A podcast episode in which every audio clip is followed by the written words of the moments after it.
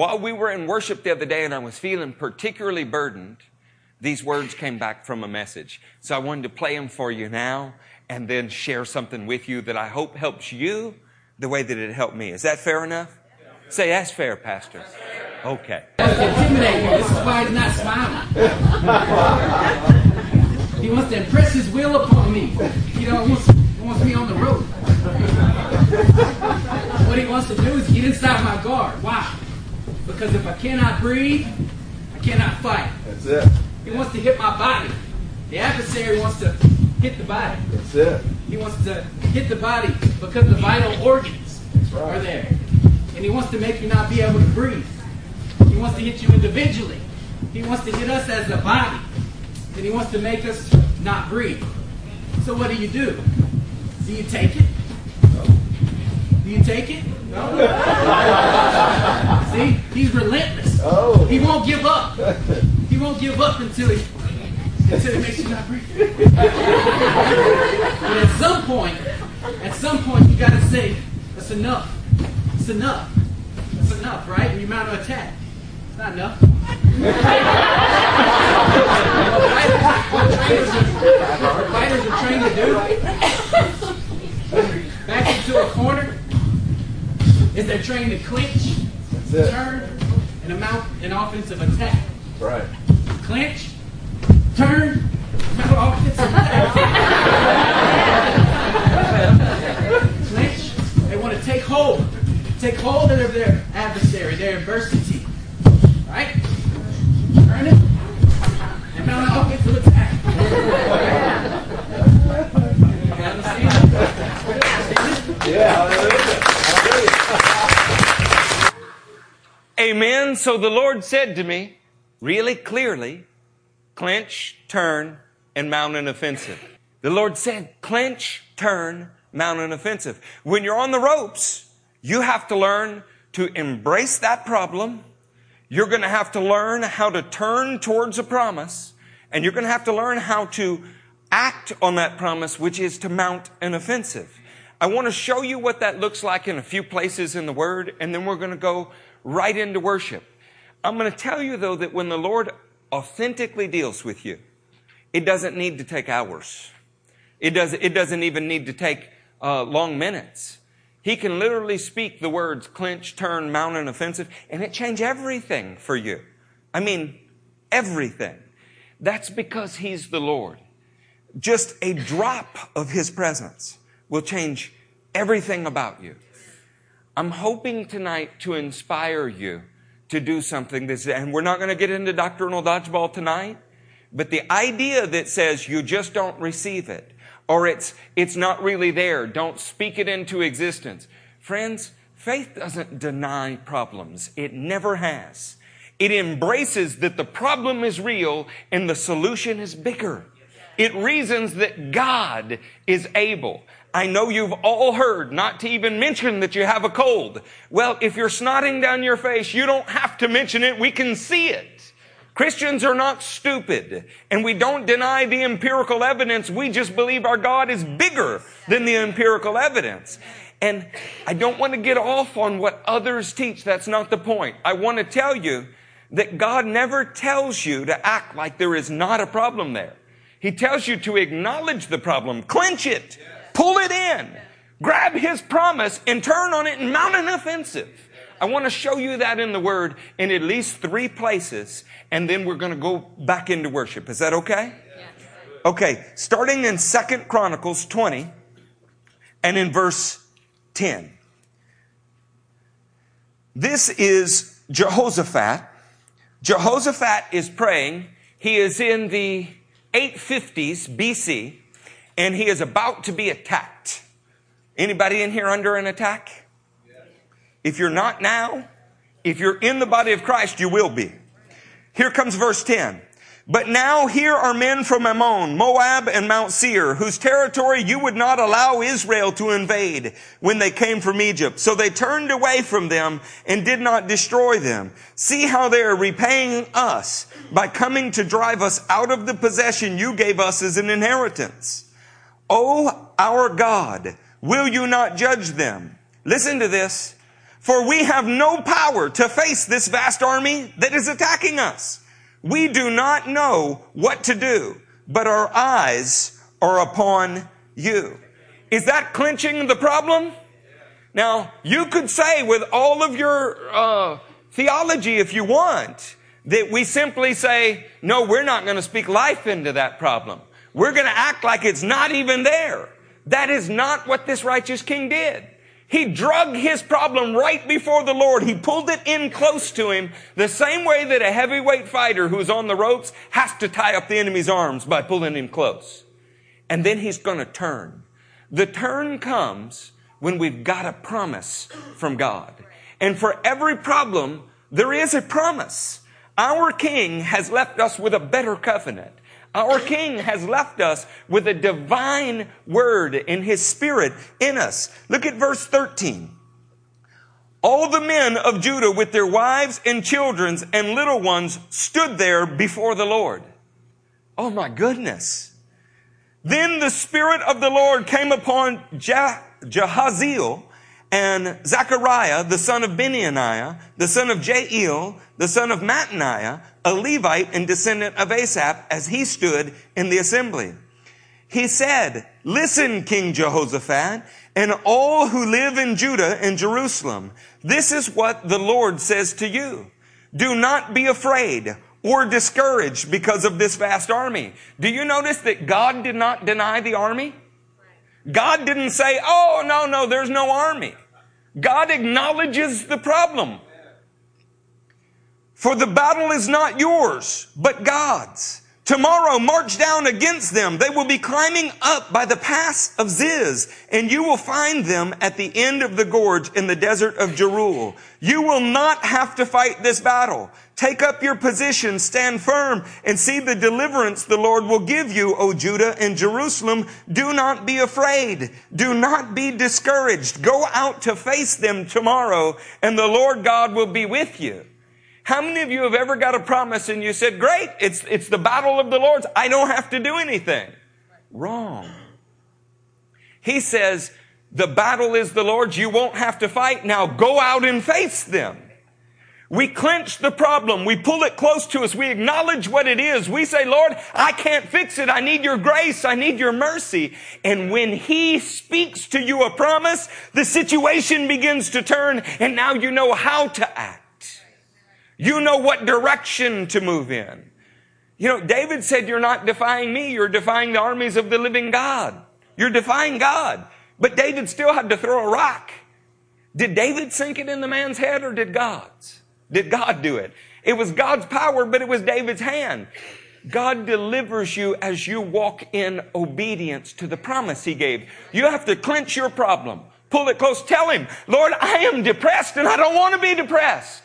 And then his promise will come to you. I've anointed you with joy, the oil of joy in the presence of your companions. He'll say, um, pray continually, be joyful always, for this is God's will for you in Christ Jesus. And as tight as you pulled that problem to you, you can now step around it, turn on it, and you begin to move in that promise. Amen. And as you move in the promise, something will happen.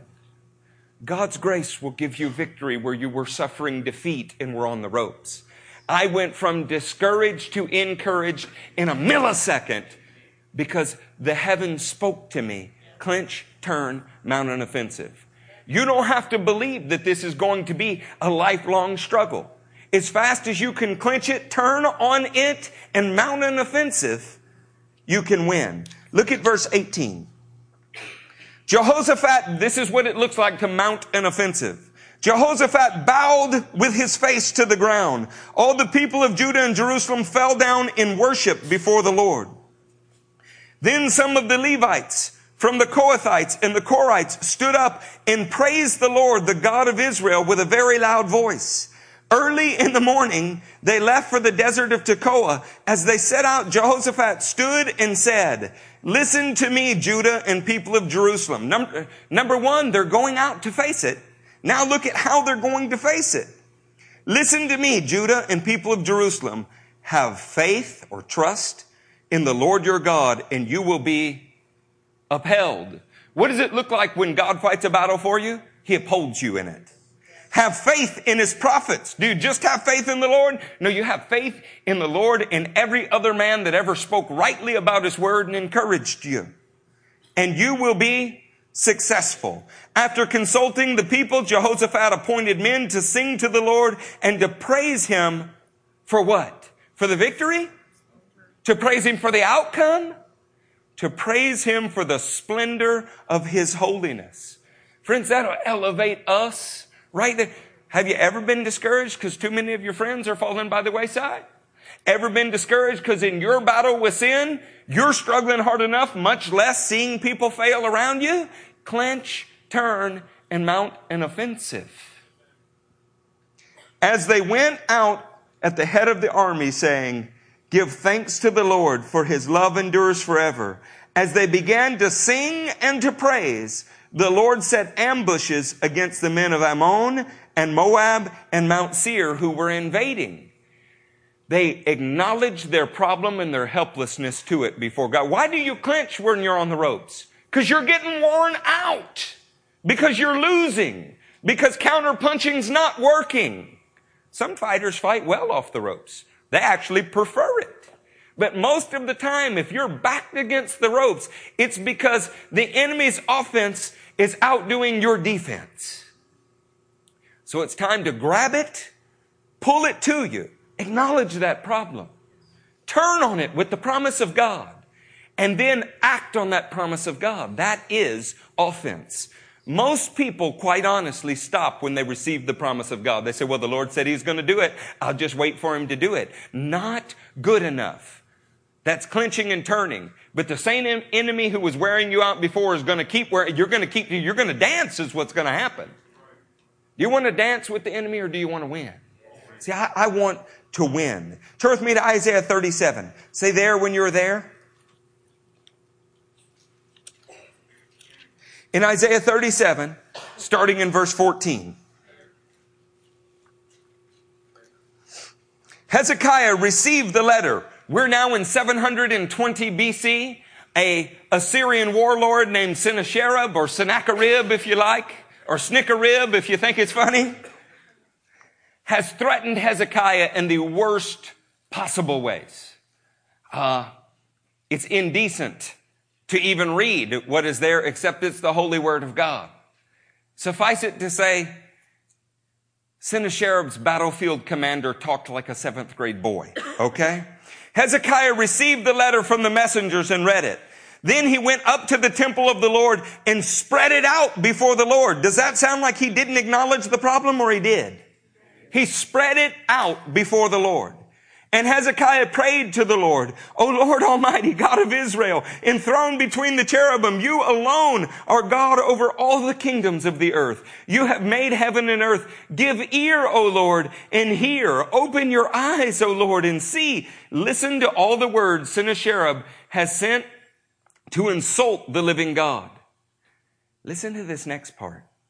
"It is true, O Lord, that the Assyrian kings have laid waste to all these peoples and their lands." So much for just don't receive it, huh? I was working in a workplace in nineteen ninety-six, and my buddy was bleeding through his clothes with the kind of ailment that you don't like to tell people that you have. He went to our boss, who was an occasional church attender at a certain kind of church, and he said, "I need to go home." And she said, "Why?" He said, "I'd rather not tell you, but I do have personal time." She said, "If you don't tell me, you can't go." He said, "I have a physical ailment that is hurting me, and it's kind of embarrassing." She said, "Just don't receive it." He had been born again a couple months. He came back. He said, "You know, Eric, what do you think I should say?" I said, "Tell her it's too late. They already landed." Church, just don't receive it. What, what could you put? That is not what this man did. He said, "It is true, O Lord, that the Assyrian kings have laid waste all these peoples in their lands. They have thrown their gods into the fire and destroyed them, for they were not gods, but only wood and stone fashioned by human hands. Now, O Lord, our God, deliver us from his hand, so that all the kingdoms on the earth may be known that you alone, O Lord, our God." Let me ask you, if you just never received it, if you never clenched it, you never pulled it to, how do you go give the healing testimony? I got healed of what I never had. Right. See, this is the problem. As Christians, we don't want to be offended. We don't want to admit when we are. As Christians, we don't want to be hurt. We don't want to admit when we are.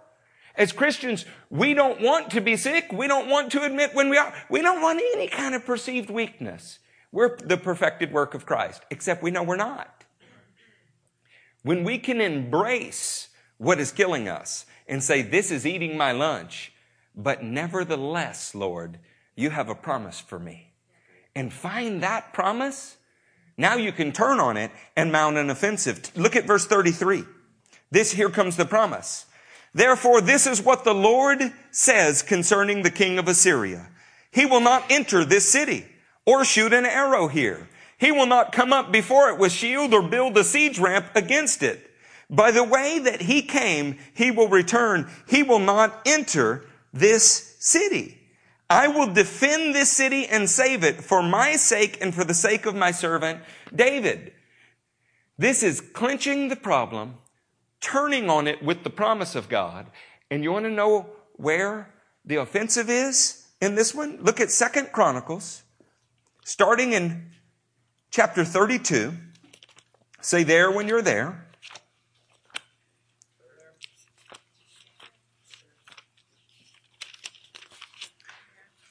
Just before I get to that, have you ever heard the idea that if you're having these kind of, what did Hezekiah do? Hezekiah must have done something terribly wrong to have Sennacherib outside his walls. What must those people have done to have all of their kids with strep throat, to have flat tires, to have broken windows, to have, what did those people do? And don't act like you've not had that thought.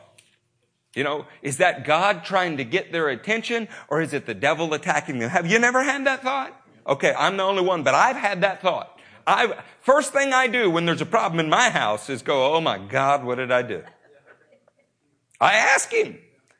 It's almost an insult to him sometimes though, isn't it?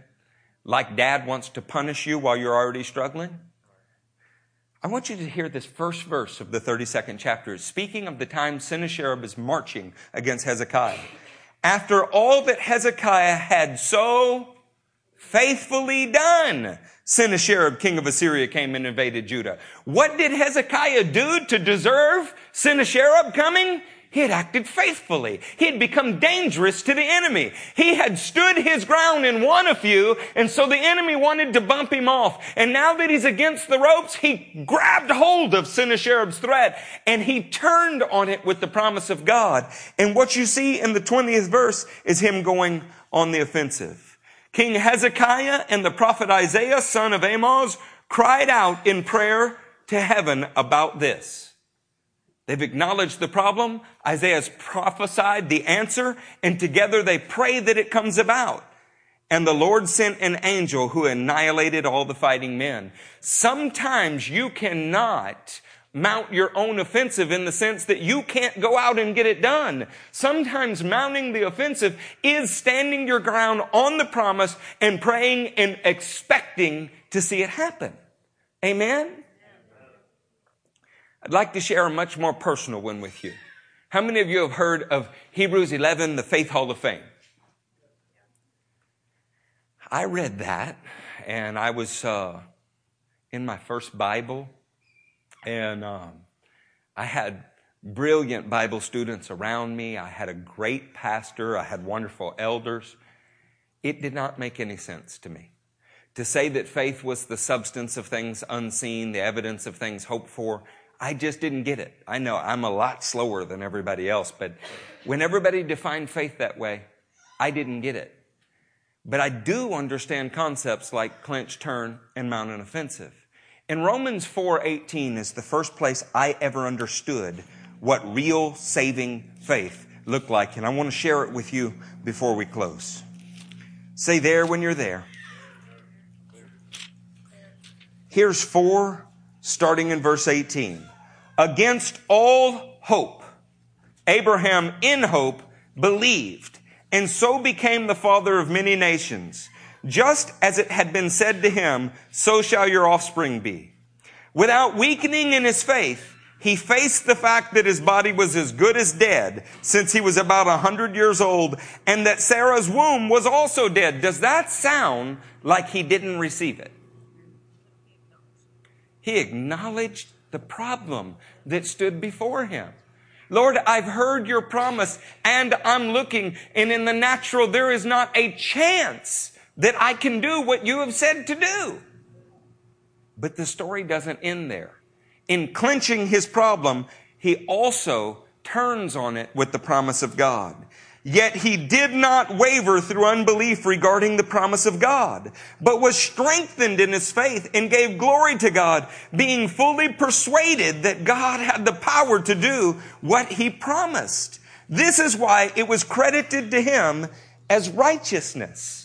I want you to understand that when Abraham was given an impossible task and he was discouraged about it and he was looking at the opposition, he didn't just live in denial. He said, Lord, her womb is not producing life and I am an old man. There is no chance. And yet, because of your promise, I am fully persuaded that we will overcome these obstacles.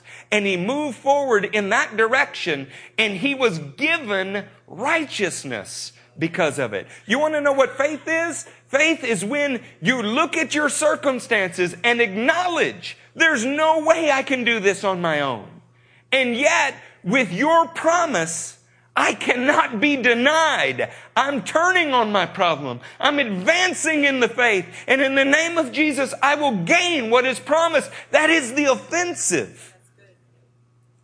Men who live in faith, they're going to either inspire you or offend you. And it's going to be because when others stay on the ropes, they refuse.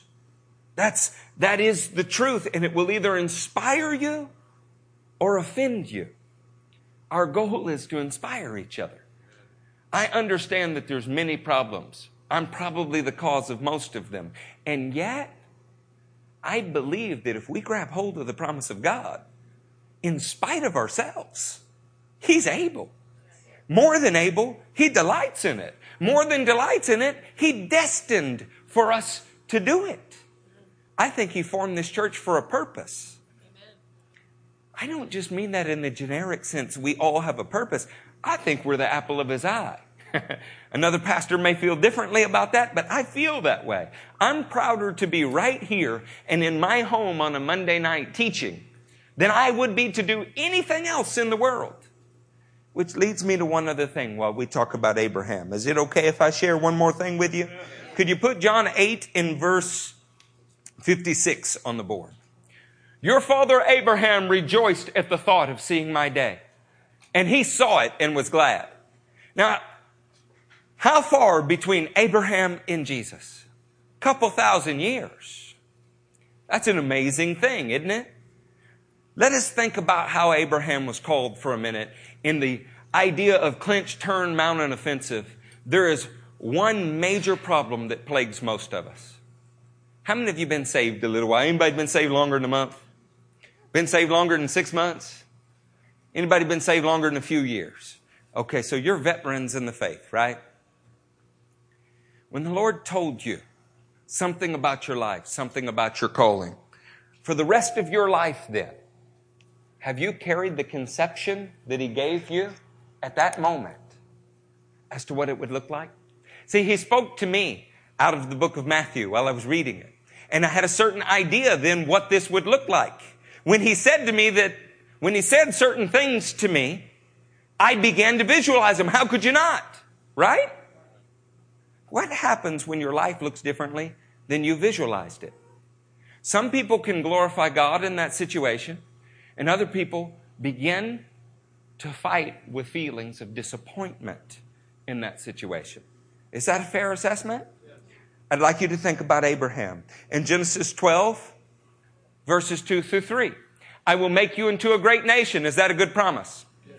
Okay, let's let's bring this home. Peter, I said, I'm going to make you into a great nation. Now, I'd have to be God to say it. How big are you thinking? I mean, I'm going to be a great nation? You're probably not thinking of uh, problem's like having to mop floors after that, are you? How many of you received a call from God and you, you thought, wow, because it is wow. What do you think Abraham thought when he got this word from God? And he says, and I will bless you. Now, let's, let's go a step further. I will make your name great and you will be a blessing. Do you think he's visualizing having to take out the diaper pail yet? Probably not. I will bless those who bless you, and whoever curses you, I will curse, and all people on earth will be blessed through you. Somebody say international ministry.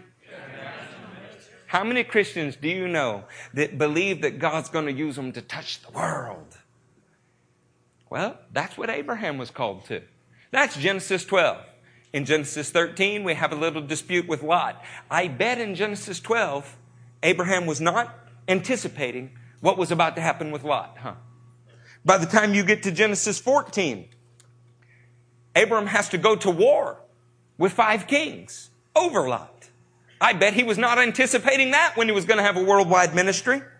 By the time you get to Genesis sixteen, we have a little problem with Hagar, right? And the resulting Ishmael. I bet he was not thinking about that on the day he was going to receive a worldwide ministry. How much do you think this competes with the expectations that he had when God said to him, I'm going to bless the whole world through you? Did his expectation of the way that his ministry would look have anything to do with some of these mistakes? Did it help produce Ishmael? I've known people that believe they were a prophet to the nations.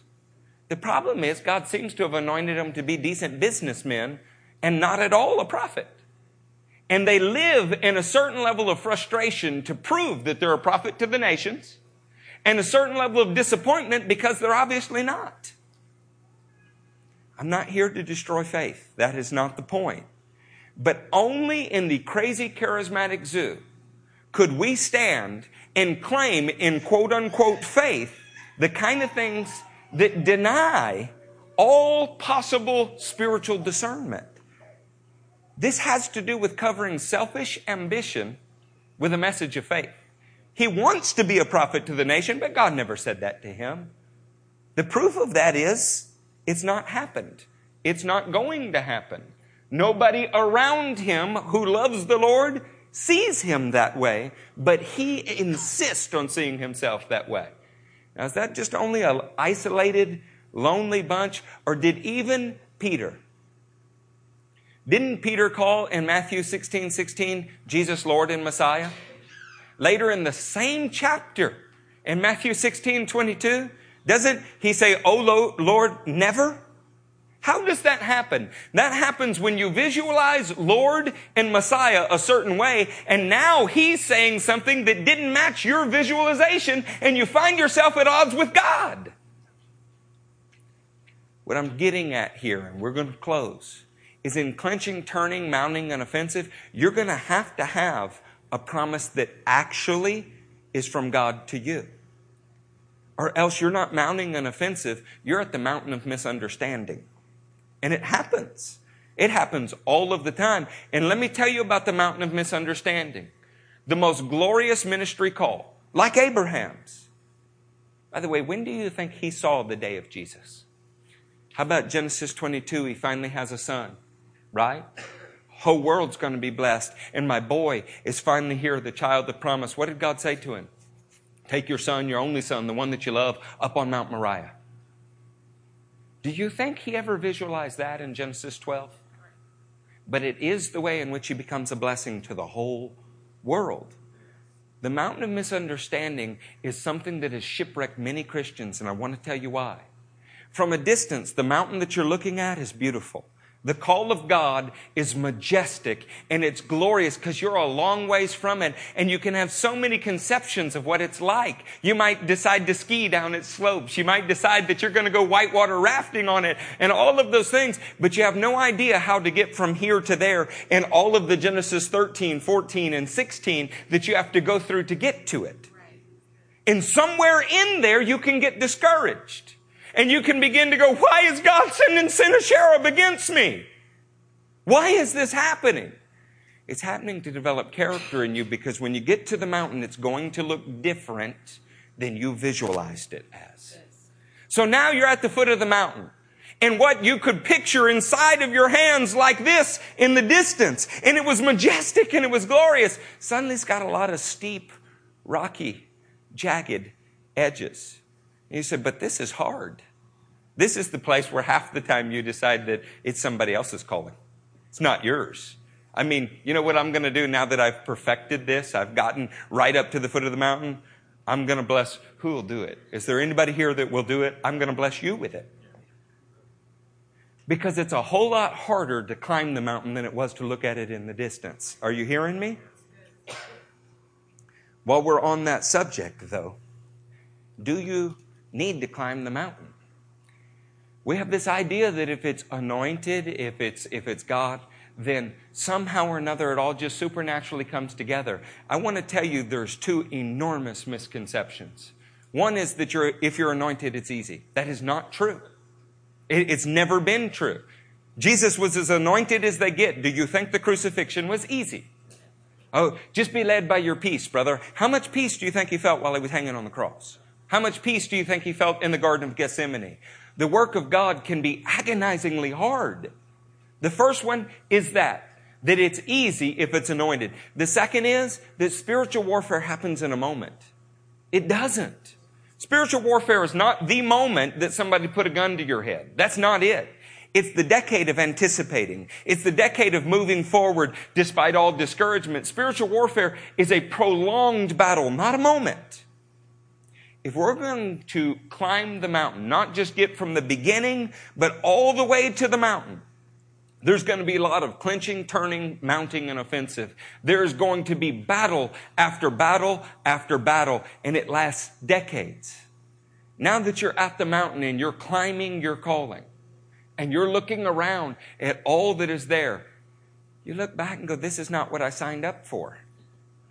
But it is. It is what you signed up for. You just didn't know all that would be required of you. This is why Jesus said in the very beginning, if you want to find your own life, you're going to lose it. But if you will lose your life, you'll find it. In other words, son, I can't possibly explain to you what is going to be required of you to get to the top of that mountain. You don't have a frame of reference for this. So I'm going to tell you, just consider that you lost everything. Consider that you've already sold everything. Consider that you've already given all. In fact, just consider that you died right now, and the only thing that you live to do is my will. And now you're going to be fine. It's going to be fun. It'll be a light burden, an easy burden. Are you hearing me? Amen. I've been doing this twenty-one years now. It hadn't gotten any easier, and I enjoy it more every year, even though it's harder. And I told Matthew today while we were driving the car, I said, the stakes only go up, don't they? More people dependent on us, more people, more, more, more. What? I know more people that are dissatisfied, though, because their life doesn't look like they thought it would look at this point. That is a tool of the devil. Grab hold of it, pull it to you, and say, Lord, I have false or unmet expectations, and I need your promise to turn this around. And then you advance in that new direction. Otherwise, you will go your entire life believing that you're a five-fold teacher. Instead, God called you to teach Sunday school. And instead of being excited and excelling at teaching Sunday school, you're disappointed that you're not responsible for the teaching of North America. I know a man that was anointed to disciple men. He was anointed to lead others into the presence of God, like very few I've ever met. The problem is he wanted so much more than that. The thing that God designed him to do that actually made him a success, he turned his back on for the thing that he wanted, and he lost both. I hope you can hear what I'm telling you today, because we are in a battle, and I want to win. Is it worth climbing the mountain? Here's our last verse at thirty-five minutes. We have a personal bet among the pastors as to whether we could do this. But you have come to Mount Zion, to the heavenly Jerusalem, the city of the living God. You have come to thousand upon thousands of angels in joyful assembly. To the church of the firstborn whose names are written in heaven. You have come to God, the judge of all men. To the spirits of righteous men made perfect. To Jesus, the mediator of a new covenant. And to the sprinkled blood that speaks a better word than the blood of Abel. Is it worth climbing the mountain? You know what's at the top of the mountain? Your king is waiting there going, you forsook all for me. You took up your cross daily and denied yourself and followed me. And you will hear at the mountain, at the top of the mountain, you will hear the words, well done, my good and faithful servant. I want to tell you that is everything. If you don't live for those words, if that's not your undying passion, you might need to get born again one more time. Last time didn't work. That is my passion. Along the way, I've hurt more people than I wanted. I've been hurt more than I wanted. Along the way, there have been a lot of dings, bruises, valleys, creeks, stitches, broken bones, you name it. But I'm still climbing my mountain. And wherever I have the opportunity to heal and bring restoration, whether I hurt you or not, I'll try. What I won't do is stop climbing the mountain. Amen? Could we stand to our feet?